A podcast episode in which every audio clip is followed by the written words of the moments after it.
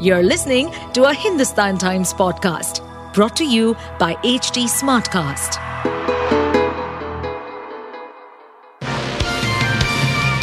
Hello, these are the top news for the day.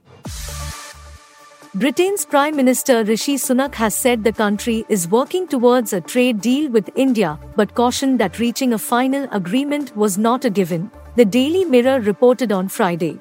Sunak arrived in New Delhi on Friday for the annual gathering of the group of 20 major economies, where he and Indian Prime Minister Narendra Modi are also planning a separate meeting which will include discussion of ongoing talks about a free trade deal.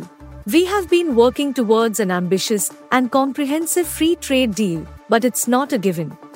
These things are a lot of work and a lot of time, Sunak is reported by the Mirror to have said during his journey to India. Ahead of the visit, Sunak said London had no plans to change its approach to cutting net migration in order to help secure a deal with New Delhi. Sunak told his ministers earlier in the week that negotiations were progressing but that he would only agree an approach that worked for the whole of Britain. Former Prime Ministers Manmohan Singh and H.D. Deve Gowda will not attend the G20 dinner hosted by President Draupadi Murmu for world leaders on Saturday due to health reasons. Sources said former prime ministers and chief ministers, including opposition ruled states among others, have been invited to the gala dinner. Both Singh and Deve Gowda have conveyed to the central government about their inability to attend the dinner. I wish the G20 summit a grand success, Gowda said on X. TMC Supremo and West Bengal Chief Minister Mamta Banerjee has confirmed their presence at the event. According to sources, Delhi Chief Minister Arvind Kejriwal and Punjab Chief Minister Bhagwant Mann are also likely to attend the G20 dinner.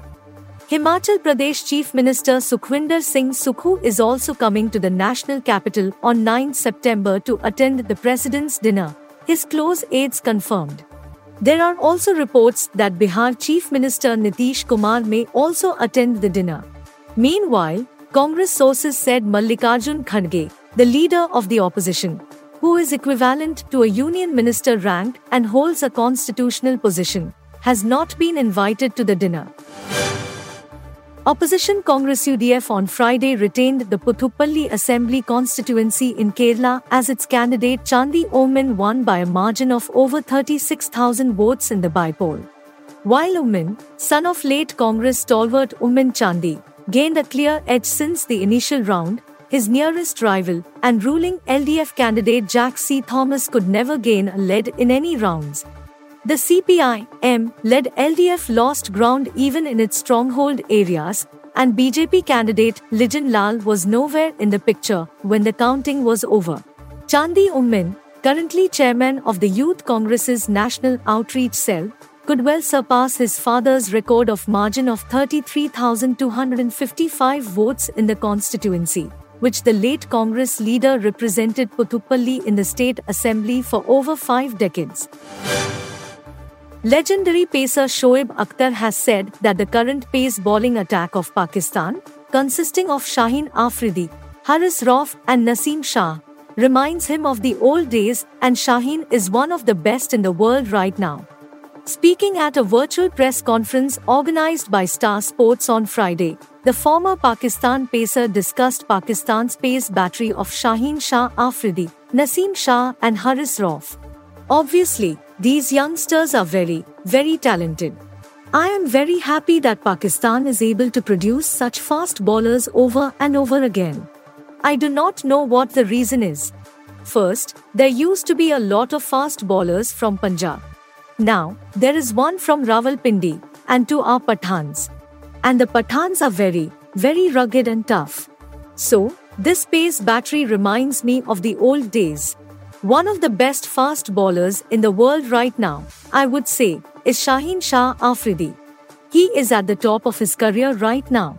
Akhtar said that Pakistan currently is dangerous with the new ball and the pace battery is reminiscent of the old days of Wasim Akram and Waqar Younis. Well-known Tamil actor director G. Marimuthu died here on Friday following cardiac arrest, the South Indian Artists Association said. Condolences poured in for the 57 year old actor. He reportedly fell uneasy while dubbing for a Tamil TV serial and was rushed to a hospital. Marimuthu has directed two films Kannum Kannum and Pulivaal, starring well-known actor Prasanna in both movies. Marimuthu had of late taken to acting and was seen in a number of movies and teleserials. Sun Pictures, actors Radhika Sarath Kumar, M. Sasikumar and Arun Vijay among others condoled his death. You were listening to the HT Daily News Wrap, a beta production brought to you by HT Smartcast. Please give us feedback on Instagram, Twitter, and Facebook at HT Smartcast or via email to podcasts at hindustantimes.com. Until next time. To stay updated on this podcast, follow us at HT Smartcast on all the major social media platforms. To listen to more such podcasts, log on to www.htsmartcast.com.